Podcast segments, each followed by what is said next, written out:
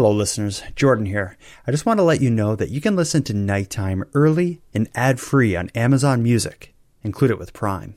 Mom deserves the best, and there's no better place to shop for Mother's Day than Whole Foods Market. They're your destination for unbeatable savings, from premium gifts to show-stopping flowers and irresistible desserts. Start by saving thirty-three percent with Prime on all body care and candles. Then get a fifteen-stem bunch of tulips for just nine ninety-nine each with Prime. Round out Mom's menu with festive rosé, irresistible berry chantilly cake, and more special treats. Come celebrate Mother's Day at Whole Foods Market. Hello, listeners. Before we begin, let me just tell you that what you're about to hear is the first episode in what I expect to be an ongoing series on the show. In episodes you see branded as Canadian Gothic, I will share stories that are darker and more disturbing than you're probably used to hearing around here. These episodes will generally feature a narrative telling of a tragic event, a horrific moment, or something just very dark. So now that you know what we're doing, let's get into it. You are listening to Canadian Gothic, a series by the Nighttime Podcast.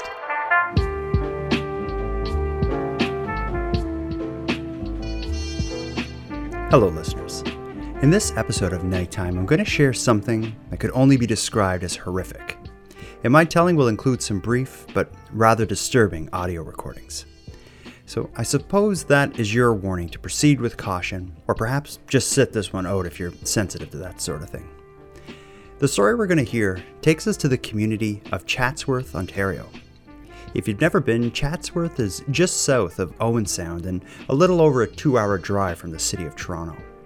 But in stark contrast to the metropolitan areas that surround it, Chatsworth is rural and rustic in nature, home to many bodies of water, rolling hills, and untamed forests. Chatsworth provides a setting that is beautiful, quiet, and peaceful. But that's not why many around the world have recently learned of Chatsworth, Ontario. As opposed to the experiences it offers, they've heard of Chatsworth due to tragedy. Specifically, a tragedy that was broadcast live on Facebook and shared around the world by those seeking a glimpse of death in some of the internet's darkest crevices. Tonight, in this episode of Nighttime, our topic is the drowning death of Helen Wendy Nyabuto. Like many in their early twenties, Helen Wendy would often connect with friends and family online. I'm off today. I'm so excited. She's a, a very outgoing girl. She's hardworking. She's passionate. She really liked working with the seniors. The twenty-four-year-old personal support worker died by drowning while live streaming herself swimming in a Chatsworth motel pool last week. Just three years ago, in two thousand nineteen, Helen Wendy Nyabuto took the first steps in an important mission. She left her home in Kenya, en route to Canada, with the goal of gaining education, finding employment, and providing for her family, who remained back home.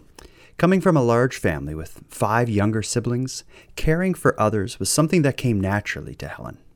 The education she decided to pursue would be a perfect fit. Immediately after arriving in Canada, Helen enrolled in Peak College in North York with the goal of becoming a certified personal support worker. And to say Helen excelled in the program would be an understatement.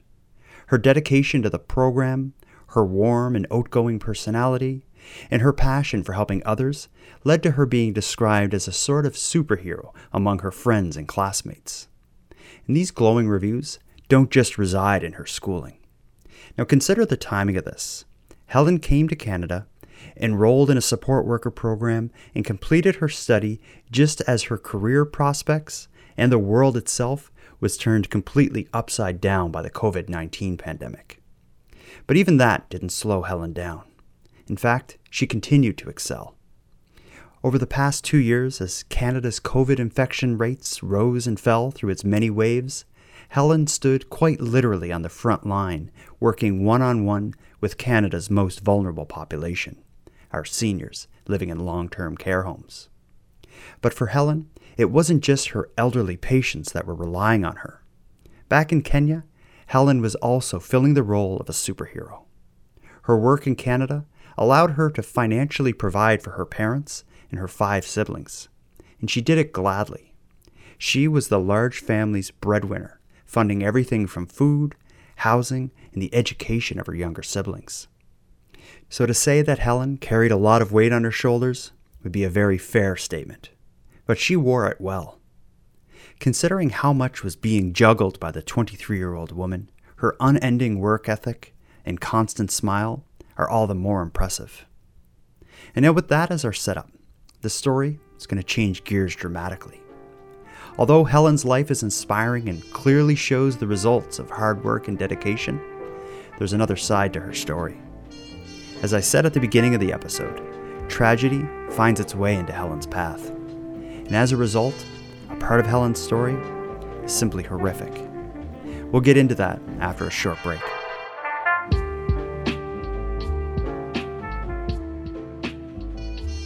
The series of events we're going to hear unfold take place just a few weeks ago, on August eighteenth, two thousand twenty-two. Helen, who had been living in the larger city of Toronto, had taken a temporary job in the much more rural Chatsworth, Ontario, and as such she was staying at a local motel. The reason for this temporary posting was the result of a COVID outbreak at a nearby long-term care home. Again, considering Helen's passion for assisting our most vulnerable, this was a welcome opportunity for her. And as is typical in her line of work, the shifts were long, and overnights wouldn't be uncommon.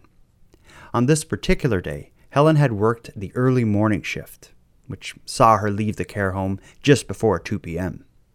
When she arrived back at the motel she had been staying at over the past two weeks, she had a quick snack and then decided to take advantage of both the sun and the motel's swimming pool.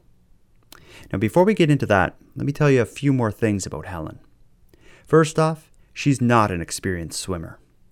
Wading around in a pool or splashing around in the breaking waves of a beach, sure. But essentially, Helen couldn't swim. She likely didn't expect that to be much of a problem, however, as the pool had a shallow end that was hardly waist deep. With the temperature hovering just below thirty degrees and the sky taken over by full sun, the blue water of the motel's swimming pool was likely quite appealing. Now, one other thing about Helen. Where she had spent the last three years nearly a world away from her Kenyan friends and family, to stay in touch during the pandemic, she, like nearly everyone else, had relied on video calls to remain connected. In fact, it was something her parents back in Kenya encouraged. In a recent interview, her father explained that he asked Helen to record and share as many moments and experiences as she could. And that's something she did. Despite the distances between them, Helen and her family were in near constant contact thanks to the miracles of social media, video calls, and all the other things that come along with it. Now, let's get back to Helen's swim. I said earlier that this all takes place just after two p.m., and that time's important. Mid-afternoon like that could be unique at a motel, as the prior day's guests have already checked out and any incoming guests wouldn't be able to check in. As a result of that, the motel's pool was quiet. She had the place to herself. There was no one else there. And like many other similar moments of quiet and peaceful fun, Helen decided to take her friends and family along with her. Before getting in, she leaned her phone against something poolside, carefully facing the camera towards where she planned to wade, and started a live video on Facebook. Any of her Facebook contacts that tuned in to the beginning would have seen Helen, wearing a colorful swimsuit and a smile that stretched from ear to ear, slowly and excitedly entering a pool.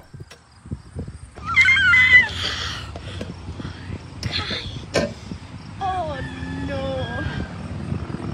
Oh. Once in the pool, the high-spirited Helen split her attention between greeting friends as they tuned into the live video and wading around in the shallow water, carefully managing her long braids each time she ducked her head in. Hi there. How do you? It's two o'clock here. Make a pool. Just having some fun.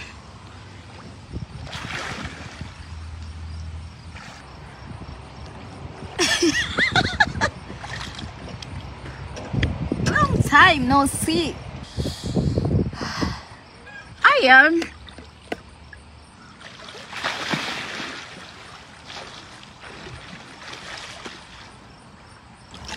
I'm having a good time.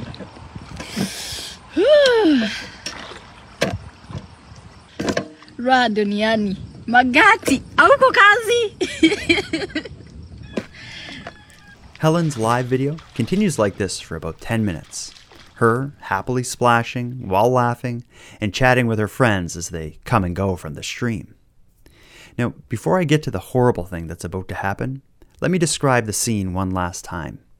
Helen's alone in this pool, and I mean completely alone. The video she was live streaming clearly shows an empty pool behind her and many empty chairs in the pool yard. For the duration of the video thus far, not one single person has entered into the frame or can be heard in the background at any point.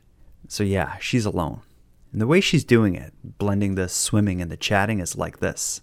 She'll grab the side of the pool to read the messages on the phone and respond, and then she lets go of the side, backs up a few feet into the pool to playfully splash around. As the video goes on, she seems to venture deeper and deeper back into the pool. But she isn't doing anything that I would technically call swimming. Again, just kind of bouncing around with her feet always touching the bottom. Now, it's hard to tell exactly what sets this tragedy in motion, but it seems that during one of her periods of venturing around the pool, I can only assume she unknowingly enters the sloped area of the pool that transitions from the shallow to the deeper end. And it's here that Helen seems to lose her footing.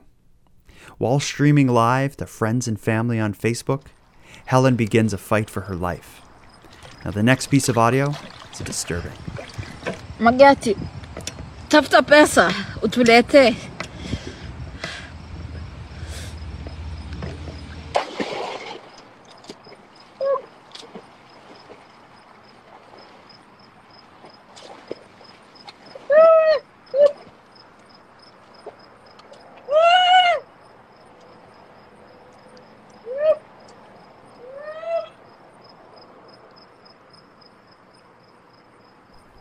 Helen's end comes just shortly after the sounds you just heard. And she fought hard, but without an ability to swim to safety, and with no one to see or hear her cries for help, the water simply had to wait her out. And that's what water will do. A beautiful life, filled with an inspiring commitment to others, comes to an end only minutes after she entered the pool. But to add another horrific layer to this, Helen's phone continues to live stream to her Facebook account, and it does so for hours. For nearly three hours, her Facebook account streams a video showing a dark form floating in still water of an unoccupied pool. Many of those watching, desperate to help, are over ten thousand kilometers away, yet the live stream rolls on.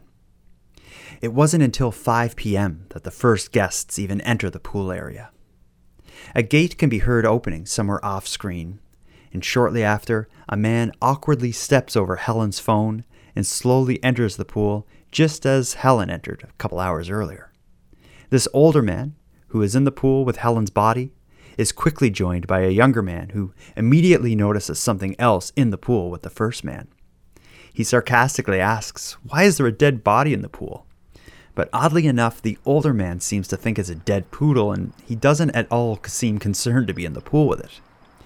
And it doesn't take them long to realize exactly what they walked into.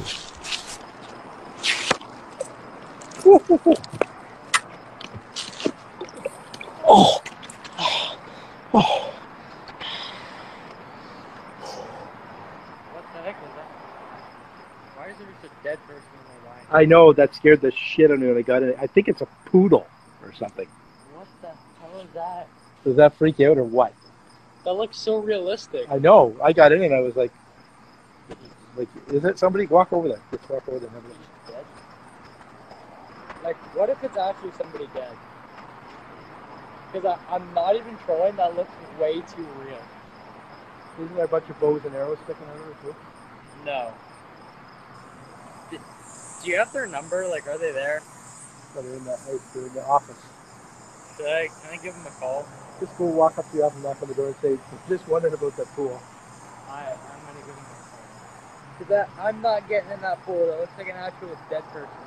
But the thing is, if it was an actual dead person, it'd be floating to the top, right? Maybe not. Yeah.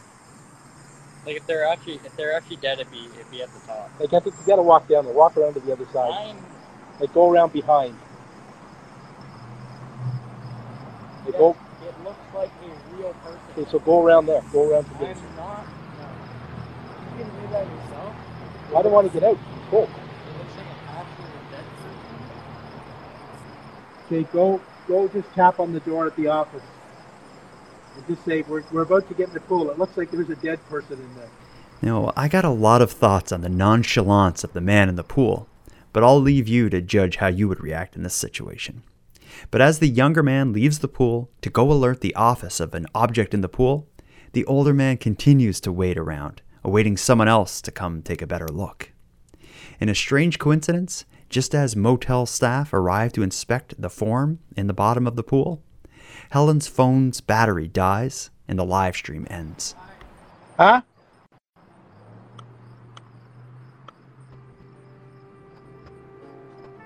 Is that real? Shortly after that interaction that you just heard, first responders would be called to the scene, and they would pronounce Helen dead. And as the video clearly shows, they rule the death the result of a tragic accident, broadcast live to friends and family. It's truly horrific.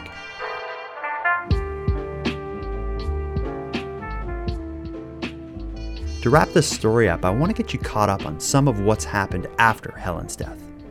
As far as the motel and any responsibility they could bear, the hotel owner, Dave Nagra, spoke to a local newspaper, the Owen Sound Sun-Times. The owner expressed condolences to Helen's loved ones and gave some insight on the steps he has taken to ensure the safety of his pool. He explained the pool is covered by liability insurance, is inspected each spring by a health unit, and that it meets all safety requirements such as appropriate signage and depth markings. But as a result of Helen's death, he further explained he's now considering additional safety measures, specifically a rope across the area where the pool drops from five feet to seven feet deep. Now, regarding the video that initially was automatically archived to Helen's Facebook page, a representative of the Ontario Provincial Police addressed the video in a press release, explaining that steps were being taken to have it removed from social media. Very quickly, it was removed from Helen's Facebook account, but videos of tragedies spread much further than police work. The police officer who spoke about the video is quoted as saying, "It's gotten to the point where it's spread so fast, we're never going to get all of them down, unfortunately." And now for Helen's family. Understandably, they're going through a horribly difficult time. The loss of a loved one, who is the family's breadwinner, who is on the other side of the world. While struggling to cope with their loss, Helen's family has been focused on efforts to return her body to Kenya, a task that comes with a cost of fifty thousand dollars, far above what the family can afford. To raise the money for both Helen's repatriation and the funeral expenses, the Nyabuto family has turned to a GoFundMe campaign. At the time of the recording, the family's goal of fifty thousand dollars had already been exceeded, with sixty-five thousand dollars raised and more donations coming in regularly. And with that said, if anyone listening is interested in assisting Helen's family, I've added a link to the GoFundMe campaign in this episode's description. Now, in closing, I probably don't need to say this given what we just heard, but swimming alone is never a good idea. Be it a novice or an experienced swimmer, something unexpected can happen. And when the unexpected happens in water, you can quickly end up in a bad situation.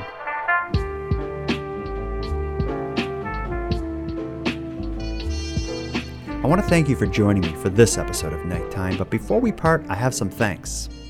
First, a big thanks to Monty Data, who contributed the music for this episode. A big shout out to L J from Dystopian F N Simulation Podcast, who provides the intro and outro voiceovers. But most importantly, I have a massive thank you to everyone who listens to Nighttime, as without your interest and your support, this show would be as pointless as it would be impossible. But with that said, keeping the show alive is and has always been an uphill battle. So if you want to help take a bit of weight off the show's back, make sure you're listening on the premium feed. And not only does the premium feed fund the creation of the show, it'll give you a lot more episodes and content than you'll find here on the free feed. Now, I want to take a moment and thank the newest subscribers to the premium feed, Jordan and Tara. Thank you for your generous support. And for anyone else out there interested, you can go premium at patreon.com slash nighttime podcast. And one last thing before we part here. If anyone listening has a story idea, wants to give feedback on the show, or would like to contribute a voice memo to be aired in an upcoming episode, you can always reach me at nighttimepodcast.com slash contact. I hope to hear from you.